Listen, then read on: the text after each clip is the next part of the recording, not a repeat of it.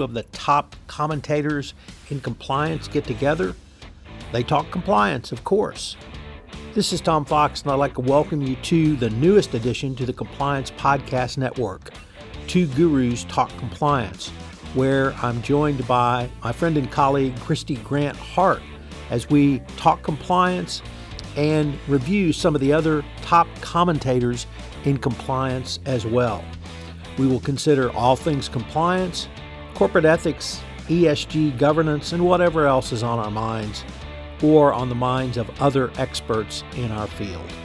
This week, Kristy and I take on topics as diverse as a potential World International Corruption Court, Goldilocks compliance, of course, Florida Man makes another appearance, a wide variety of other stories I know that you will enjoy.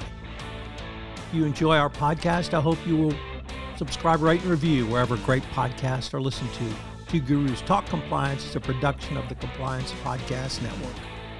Welcome to the Two Gurus Talk Compliance podcast with me, Kristy Grant-Hart. I'm here with the one and only Tom Fox, and this week we're covering the possibility of an international anti bribery court, the excitement of the new data privacy framework, and the U.S. adequacy decision win, a new study that quantitatively proves that remote workers are more ethical than their in office counterparts, and the adventures of Florida man running from police to find a Wi Fi connection. What is that about? Stay tuned. But first, Tom, how has your week been, and what is the most interesting development? pretty good so far and I am learning how to do very short ebooks available for sale on Amazon. They're essentially white papers, but they're reformatted reformatted into an ebook format. So did a chat GPT series a couple of weeks ago. And so I got about 25 pages out of the transcripts. So I'm writing an ebook. And so we're going to see Brilliant. how that goes. Brilliant. Fantastic. Uh, stay tuned. And I have, I think my second children's book comes out this month. Ah, to do another interview for the blog. Brilliant. Love it. Yes. So, and yourself? I am finishing, I'm writing my, my next book too, by the way. It's going to go live on LinkedIn that we're actually writing it, and uh, November 30th is the publication date. It's we'll talk all about it, but that's exciting too over here. Well, cool. So there was a really interesting article in the FCPA blog by Martin Kenney, and I would I don't know Martin, so I can't know that he's a curmudgeon, much in the way of our good friend John May. But he writes curmudgeonly blog posts from time to time. And this one wasn't 100% curmudgeon, but it trended curmudgeon. And it was about a idea that's been bandied about of a world and a corruption court. And Martin uh, says that, uh, and it's it came up again because the Labor Party, who is not in power in the United Kingdom, they're still uh, in the minority, have come out in favor of the UK joining that type of body. And Martin really says, or Kenney says, that although it's certainly a noble idea, it has a lot of real world, real politics uh, difficulties uh, to be implemented.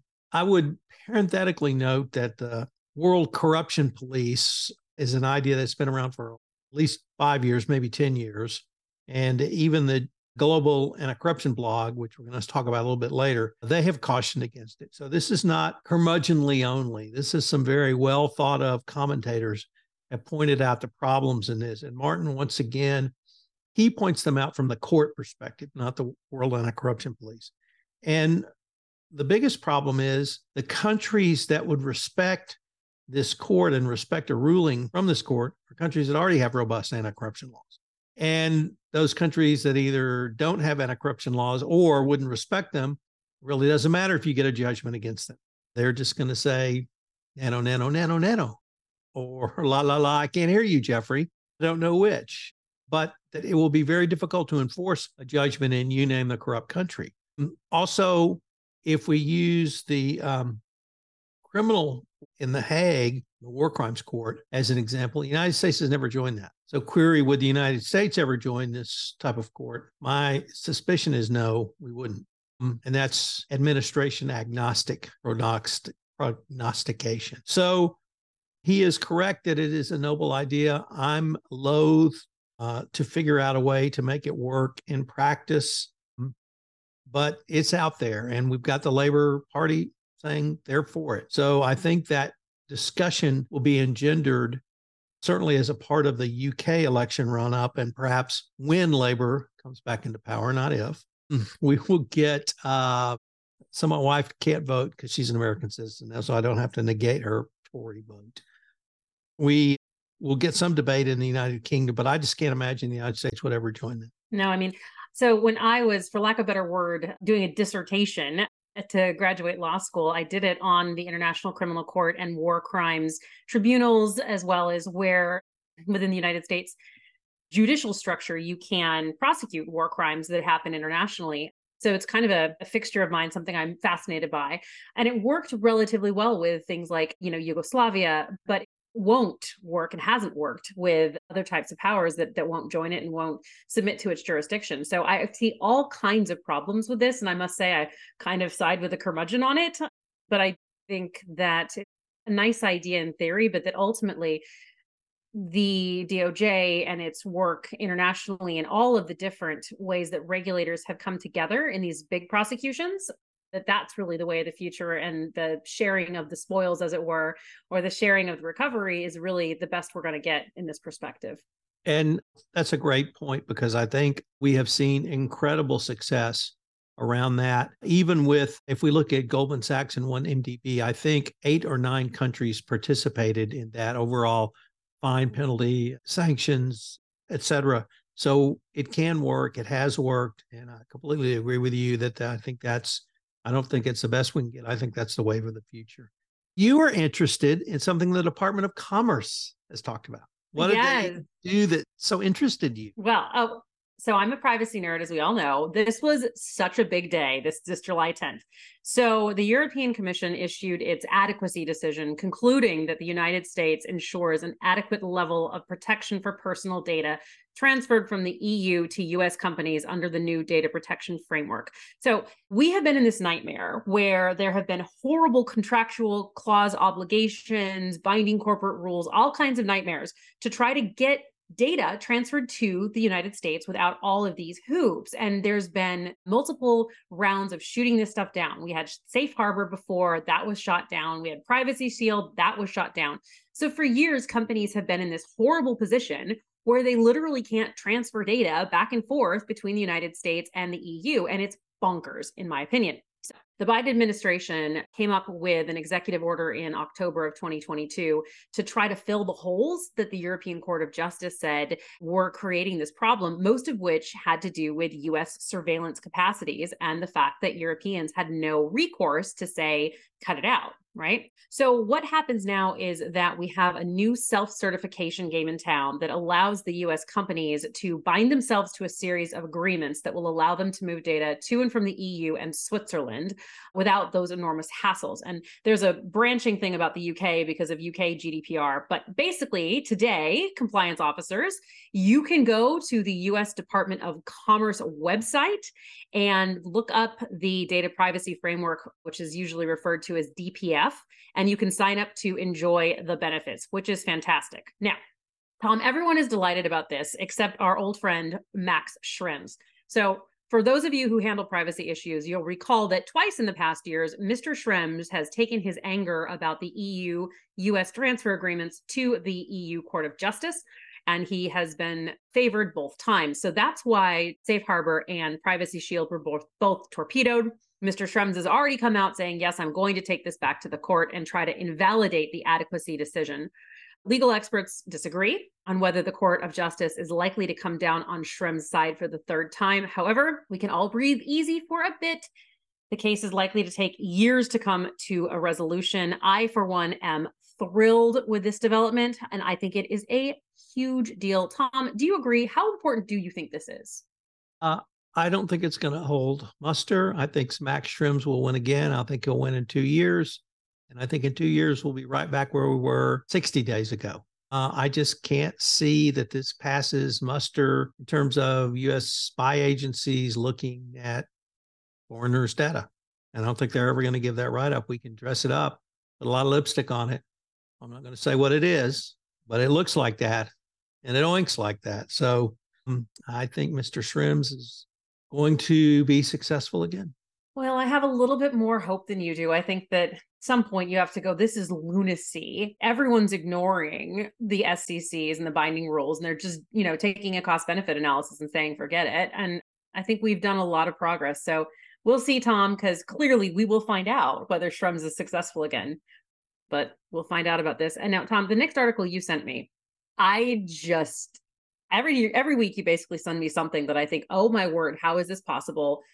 I'm going to turn it over to you so, this is actually one of the most important trial court decisions we have had in the FCPA world, certainly pre-trial. And it was as unique a set of circumstances as any case we could have because we had CEO and general counsel or chief legal officer alleged involvement in the bribery. And for those who don't remember, it involved Cognizant Technologies, even with that level of alleged involvement in the bribery scheme, the company sustained a declination. And this was a stunning, and I can't emphasize how stunning it was, result, largely because they self disclosed within two weeks. The board of directors directed self disclosure within two weeks of finding out about this. And so it set the gold standard for self disclosure, gold standard for result. But there was this other point that got raised in this case because of those first two. And the former officers, they were both terminated, had you know coverage, and these fully funded the criminal defenses of both individuals because the Department of Justice indicted both of them criminally, both gentlemen, they were they were men. And so the first thing that happened was their defense lawyers basically had an unlimited budget to do everything and across the world and exceeded it. They didn't boil the ocean. They blew it up, put it back in, looked at it again, froze it, melted it, and continued to do so. And all of that was not what this case was, or this motion. This motion was the um, CEO and general counsel were interviewed prior to self disclosure. They were then interviewed after self disclosure, and they wanted the internal investigation, which was turned over to the Department of Justice, which was the basis of the criminal indictment to be thrown out because the their claim was that the DOJ directed the investigation after self-disclosure and that they did not receive federal criminal procedural protections. The court uh, and I have to credit the court because they bent over backwards to allow the defendants to develop a record which I think will hold up on any appeal and that's directly from the court. They allowed motions, they allowed discovery, and they allowed, I think, a two, perhaps three day hearing. They allowed full briefing, and then the court ruled. And what the court ruled was that no, the Department of Justice did not direct the internal investigation, or I should say, the cognizant internal investigation, although that internal investigation was done by external counsel. Any of the report that was turned over was certainly discoverable. Mm, The background to the report was discoverable, but that wasn't the issue. The issue here was that it should be thrown out and the indictment should be withdrawn or dismissed. And the court said no, the DOJ did not direct this. And indeed, the court pointed to the first round of interviews, which were done before self disclosure. And the court said in those interviews, there was enough a colorable claim for the DOJ to move forward. And but that the decision terminate was largely based on those two interviews. So a complete, and I must emphasize, complete victory by the Department for the Department of Justice. All of the concerns that many courts and commentators had that the DOJ was directing investigations after self-disclosure, I think now not succeed. I think this will be the seminal case. There may be other cases where this is claimed, but with a developed record in this case, the length of the hearing, court bending over backwards to give the defendants every opportunity to show this. If they can't show it in this case, I don't think it can be shown. So uh, the DOJ's got to be resting easier. I think probably people who do internal or external investigations at the request of in-house counsel are going to be resting easier and you don't have to invoke federal criminal procedural protections. You still have to give Upjohn warnings and you still have to may have to provide counsel or you may choose to provide counsel to your employees, but Miranda warnings, et cetera, are not required. So this, I don't know if this was under the radar and I'm a complete geek or this was as significant as I think it is, but I thought it was really significant. It's been fascinating to watch. But I just want one more time to give the court credit for going out of their way to allowing the defendants to fully develop a record that I think will not only hold up on appeal, but be the standard, what we all follow, whatever our roles are in an investigation, Kristy. And I definitely think that uh, any non lawyer now is going, What on earth are we talking about? But I think that it's Tom, what struck me about this was the argument about the Fifth Amendment that you can't take a Fifth Amendment, you know, I refuse to incriminate myself when you're in an internal investigation, right? That's because that's not the government that's interrogating you. And, you know, the question of if you're in an internal investigation, should you be thinking that way that you don't want to incriminate yourself or that you need a lawyer to basically, you know, withdraw you from from an interview? If you've done something wrong, Tom, and somebody came to you as a lawyer, would you tell them just not to participate? No. Okay.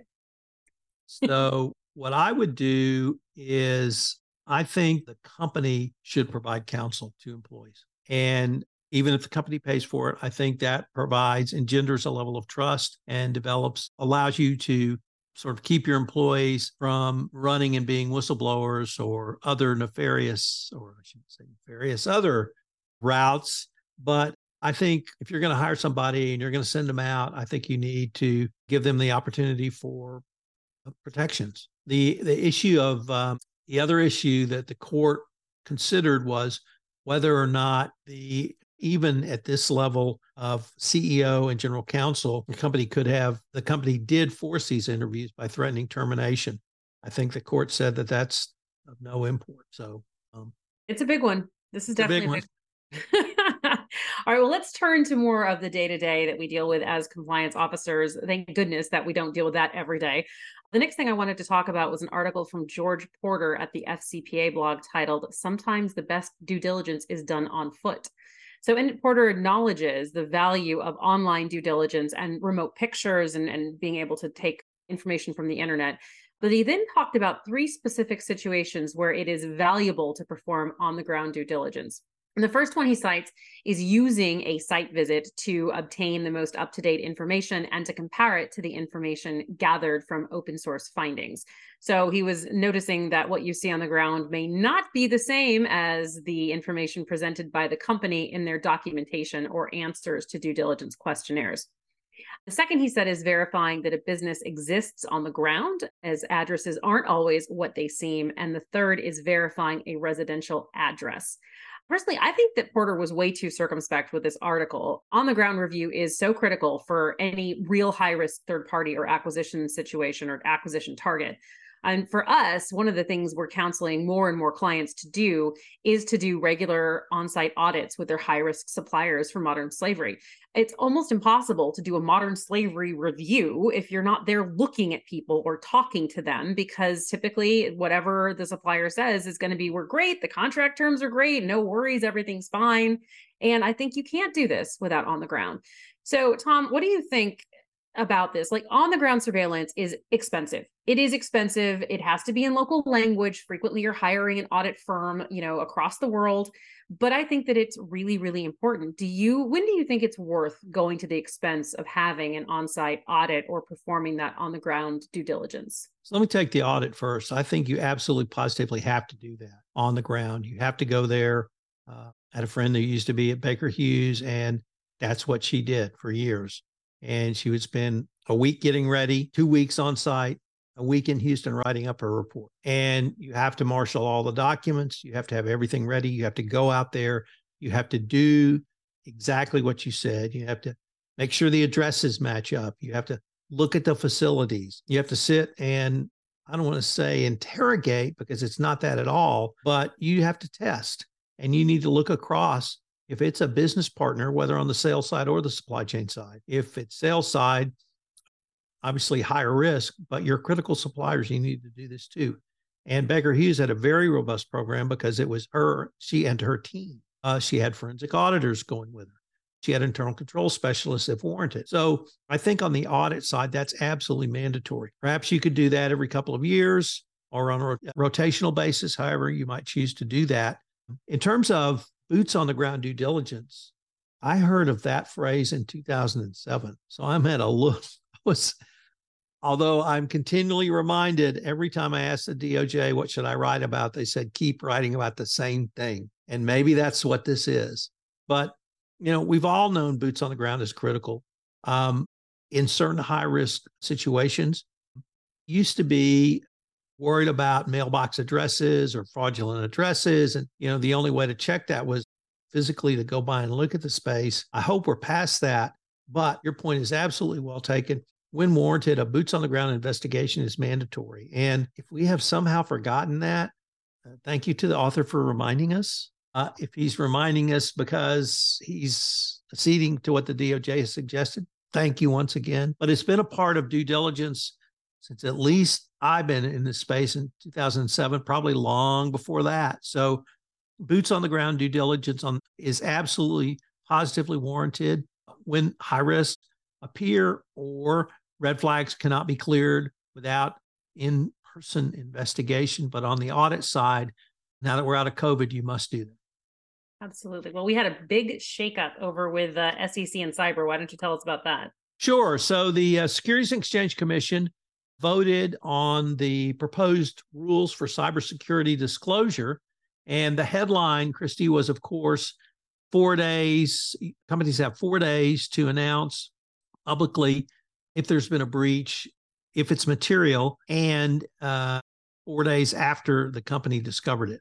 So there's a little bit of wiggle room here that I wish would have been tightened up, but it's certainly an improvement over what was previous in place when companies would just not disclose because they didn't think it was in their interest to do so, not recognizing it wasn't their data that was stolen, it was their customers, i.e., people like you and me. So that was one, probably the biggest headline. An interesting item that was not a part of this rule was the original proposal was that there be a cyber resource on the board. And so that was not included. So I thought that was interesting. I think cyber resource must be available to the board, but not necessarily on the board of directors. So uh, a big change in terms of the disclosure requirements. Matt Kelly wrote a great blog post on this, and that's what we or we will link to in the show notes. So uh, check that out you're a public company, uh, this is something that you absolutely have to uh, abide by. And then, last sort of controversial point was the disclosure requirement must occur even if law enforcement doesn't want you to do so. There's a waiver process to get that, but you have to appeal directly to the attorney general and query getting Mar- Merrick Garland on the phone. So I don't think that's going to be a very successful. So I think we're going to start seeing a lot more disclosures and then, of course, the fallout from that this is going to be so interesting to watch. Um, I was talking to my husband Jonathan about the previous rule that they have to disclose. They would have had to disclose cyber uh, comprehension at the board level, and he said, "Well, somebody who is 56 recently replaced their smart their uh, flip phone with a smartphone, so you know that's real expertise." but I I think that trying to talk about your board expertise here is going to be limited, and I think that was smart that they took that away. But so, Tom, if you're in a private company, does this have any effect? Is there any of this sort of best practice that you need to think about? Do you think this changes anything for the not public world? I think this this becomes the standard, and I think this is what people will expect. And I think if they private companies choose not to follow this, I think they will have serious potential liability through shareholder suits in Delaware, perhaps another regulatory environment. Remember, GDPR 72 hours. So you know, you don't have much time. And the other thing, Kristy, that Matt pointed out that we should certainly talk about is what's how does this impact compliance? And I see it directly in a couple of ways. One is you absolutely must be in this data loop if you're in the compliance function, because if a self disclosure has to be made, I think compliance needs to be a part of that. And I think compliance needs to be a part of your crisis response team you don't have a crisis response team for a data breach, get one tomorrow after you listen to this podcast. You can contact Kristy, you can contact Jonathan Armstrong, you can contact a lot of people to get one. But a crisis response team to manage this is absolutely mandatory. In fact, Compliance Week wrote a series on fictional compliance uh, crisis response team and how they practiced it. Everybody had their role, they knew what to do, and they knew how to get out of the situation. So get your crisis response team up to R, do some scenario planning, and then practice. So when it does happen, you're ready. practice tabletop at least annually. It's always in our reports. So all right, let's switch gears to remote workers and continuing in our theme of remote workers actually are a great idea and they're in fact more ethical. And there is a compelling new article that was in Fast Company titled New Data Reveals That Remote Workers Are Likely More Ethical Than Their Office Counterparts. And here's why. Doesn't that make you want to read it? I was like, yes, please. So the article focuses on a peer reviewed study in the European Financial Management Journal, and it followed bankers working from home and those in the office during the lockdown period in the UK. So very specific. That's why it could be peer reviewed. They found that the traders working from home had approximately a 7.3% chance of misconduct alerts during that period, while their in office traders had a 37.6 chance of misconduct alerts during the same period. I mean, that is literally more than a one in three chance of a misconduct alert for any of these traders, which is a little bit crazy. The researchers found that there were likely two reasons for this misconduct, and they're related. The first is confirmation bias. So, in the office, if a trader hears inside information, which they are much more likely to hear whispered around, they are much more likely to act on it because they perceive everyone else to be doing it, especially as they're all sharing this information. If the trader is at home, frankly, they're much less likely to hear it because they're not there and are less willing or able to act on it. And the second reason is what they called status quo bias, which means the tendency of people to prefer things to stay the same rather than to deal with change. So the theory is that if the in office workers are used to seeing their peers misbehave, then a shift toward ethical conduct could feel threatening or unusual, not in line with everyone else, creating their kind of social ostracizing. Whereas people working from home don't have that same challenge. So they aren't used to seeing misconduct all day, every day, and are therefore less likely to see misconduct as the status quo. The author ends the article stating that ethical behavior is what we should strive for, so we should support things like remote workers. Now, Tom, I worked on a financial crimes investigation with traders in the UK and Switzerland, and studying the what we were looking for was manipulation in the LIBOR. So I must have read a million chat messages between traders on the Bloomberg server, and there was some seriously awful behavior going on. They were all in the office. Do you think it would have been different if they're working from home? I mean, is this because they're looking at the trader environment, or is this real that people simply act differently when they're home? Uh, well, first of all, I was just, I don't want to say stunned by this article, but it actually confirmed for me what I felt intuitively, and that the work from home environment can actually provide benefits and does provide benefits for your culture and doing business ethically and compliant. So, number one, kudos for that finding and for your pointing out to our group. In terms of traders, I don't want to say it's only males, but largely males. And you put a bunch of boys together in that kind of environment, they tend to do stupid boy things. And maybe just, you know, being at home with the taming influence of their wives will help them from being less stupid.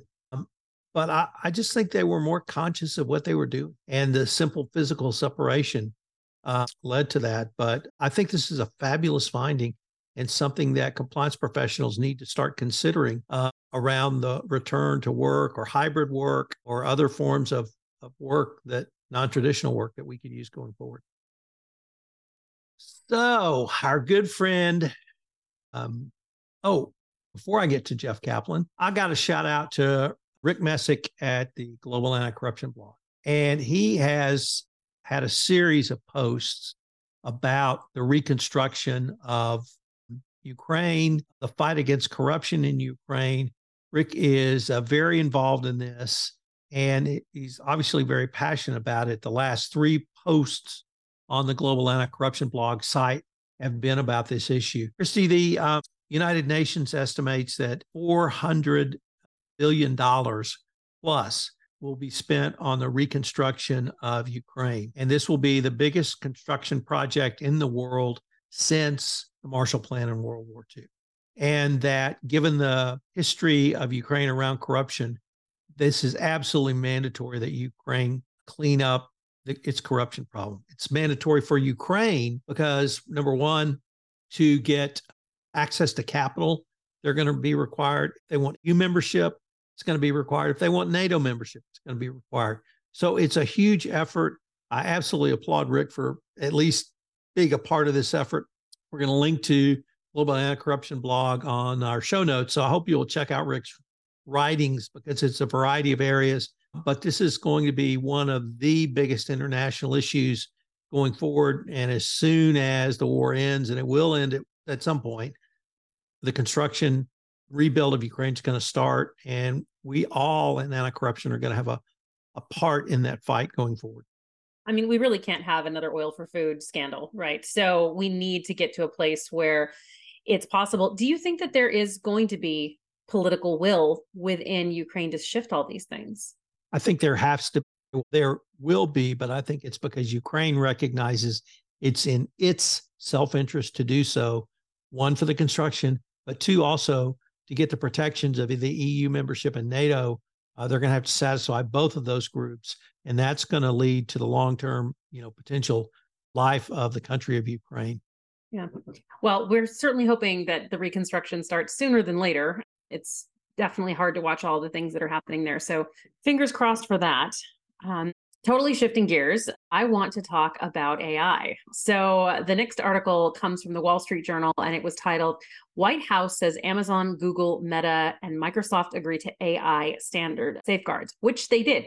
So the Biden administration recent, recently reached a deal with these big tech companies to put more guardrails against the use of artificial intelligence. Now, very important to note that these are voluntary commitments, as the companies themselves were quick to point out in their public statements. That doesn't engender a lot of confidence in me personally, but okay. While there is no enforcement capacity in the guidelines, they are largely seen as a step in the right direction, right? We got agreement on these. So um, the guidelines include posting a watermark to identify images, music, and other kind of art that are created by AI. It's a good plan. Unfortunately, there are already Reddit threads describing how to remove those watermarks, and companies have allowed that to happen. So, critics note that the new voluntary guidelines aren't a substitution for legislation which Congress is discussing. And the Biden administration is also actively developing an executive order to govern the use of AI. And the companies note that they've invested a tremendous amount of money trying to combat that misinformation, hate speech, and bias in answers given by large language models like ChatGPT. But Tom, I'm curious if you have ever seen the television show Silicon Valley on HBO because in that in that fabulous show there is an episode where all the big tech companies in the valley the semi-fictional world get together to agree to a voluntary code of tethics which is tech ethics and i couldn't stop thinking about the farcical outcomes that happened from that effort when i read this do you think this is smoke and mirrors do you think that it's actually going to do anything is it important just to show that they're trying what, what's your take on this um tech tech Tethics. Tethics. Ethics. Ethics okay. code. No, I haven't seen the show. You really should. It's fabulous. I should given that our government can't seem to do anything, um, the only period, place, period, yeah, the only place we're going to get any sort of uh, systematic approach is from self-regulation. And if that's where we got to start, it's better than nothing. Um, the companies are doing this because they perceive it's in their self-interest. So, query what does that mean for these self-regs? But it's at least a step, and perhaps it's a step that might lead to something more robust but um, we just seem to be unable to systemically regulate tech in a meaningful way and and that includes data data privacy data storage um, so um, reluctant to think that these safeguards around ai are going to be very much but for my little world they're not going to impact me because i don't go over the line. Perfect. I like it. All right I'm Jeff Kaplan. If you don't know Jeff Kaplan, you should. And Jeff Kaplan can say something in three words that usually takes me about a thousand to say. And he writes the conflict of interest blog. He's certainly one of the grandfathers, godfathers, fathers in our field. And and he's a he's a great guy. But he wrote about Goldilocks compliance. And that is just the perfect metaphor for compliance. Now, he wrote about it in the context of um, if you have a zero tolerance policy, will that drive reporting and conduct underground so that people don't report? And the answer is yes, it will. But I thought the larger point was have the compliance program that's just right for your organization. And you do that by assessing your risk and really focusing on, you know, what's the highest, the top three, top five, top highest risk of our organization around compliance. And maybe it's data privacy, maybe it's cybersecurity, maybe it's, gosh, all of our plants are within 30 miles of a coastline. Maybe they were in a great place in Northern California, but all of a sudden, maybe PG&E is too close to us, you know, all of the things that may not have been obvious risks before may need to be considered now. So think about your risk, assess your risk, and put a program in place to manage your risk. As to zero tolerance, if you ban facilitation payments, they just go underground and people make them and don't report them. And then you're stuck with, well, we don't even know what's going on. And that's for me the easiest, easiest example. But zero tolerance will, if people are going to engage in the behavior, you'll never know about it. And then you'll find out about it because the SEC will send you a letter or the FBI is knocking at your door. You know, I have written about this and very controversially said I, I have zero tolerance for zero tolerance policies. I think that it's lunacy for a company to say we have zero tolerance for bribery, we have zero tolerance for modern slavery. Yeah, and that's probably true in a very large way. But if you have little incremental violations or you have small things that happen, a lot of the times you have disciplinary procedures. Well, guess what? That's not zero, right? If you're going to say zero, you mean zero, you mean fired, you mean out, right? So I think that we have to be really careful with those words because they can engender our employees to go, well, the companies doesn't believe in any of this. They say all this nonsense and they don't really live by it. So I think zero tolerance is is dangerous and it should have zero place in your policies and written written documentation. So on to our friend Florida man. what has he done that so intrigued you? Okay, so this one is this is we're finishing on a high as we always do with our amazing last stories. So we're going to continue our Florida man theme and Florida man is out there causing mayhem again this time in Daytona Beach. So, a Florida man is facing charges after he stole an SUV and was chased by the police. Never a good start. He jumped out of the car while it was still running and the car crashed into a building. So the man temporarily escaped on foot, ran to a hotel, and unfortunately for him, the police did find him in said hotel room. And when he was asked why all of this happened, he said it was because he was looking for a Wi Fi connection. It's so frustrating, right? You got to steal cars and knock them into buildings and run to hotels. So, unfortunately for him, the gentleman is currently being held in jail without bond pending his first court appearance. And sadly for our Florida man, the jail does not have a Wi Fi connection. I can't think of a sadder way to end this episode it's too good. Now, if you like this episode, please rate a review, rate it for us so other people can find it. But thank you so much for being with me, Tom. I think we should avoid Florida from now on. What do you think? Well, I'm going to avoid Florida man. Even better, because he can escape Florida, as we well know. This is Tom Fox again. Thank you so much for listening to this episode of Two Gurus Talk Compliance. If you've enjoyed this episode, I hope you'll subscribe, rate, and review wherever great podcasts are listened to. We've linked to all of the stories in the show notes. So if you'd like more information, you can click through the links and uh, check out these stories. I hope you will join Kristy and I again next time when Two Gurus Talk Compliance, a production of the Compliance Podcast Network.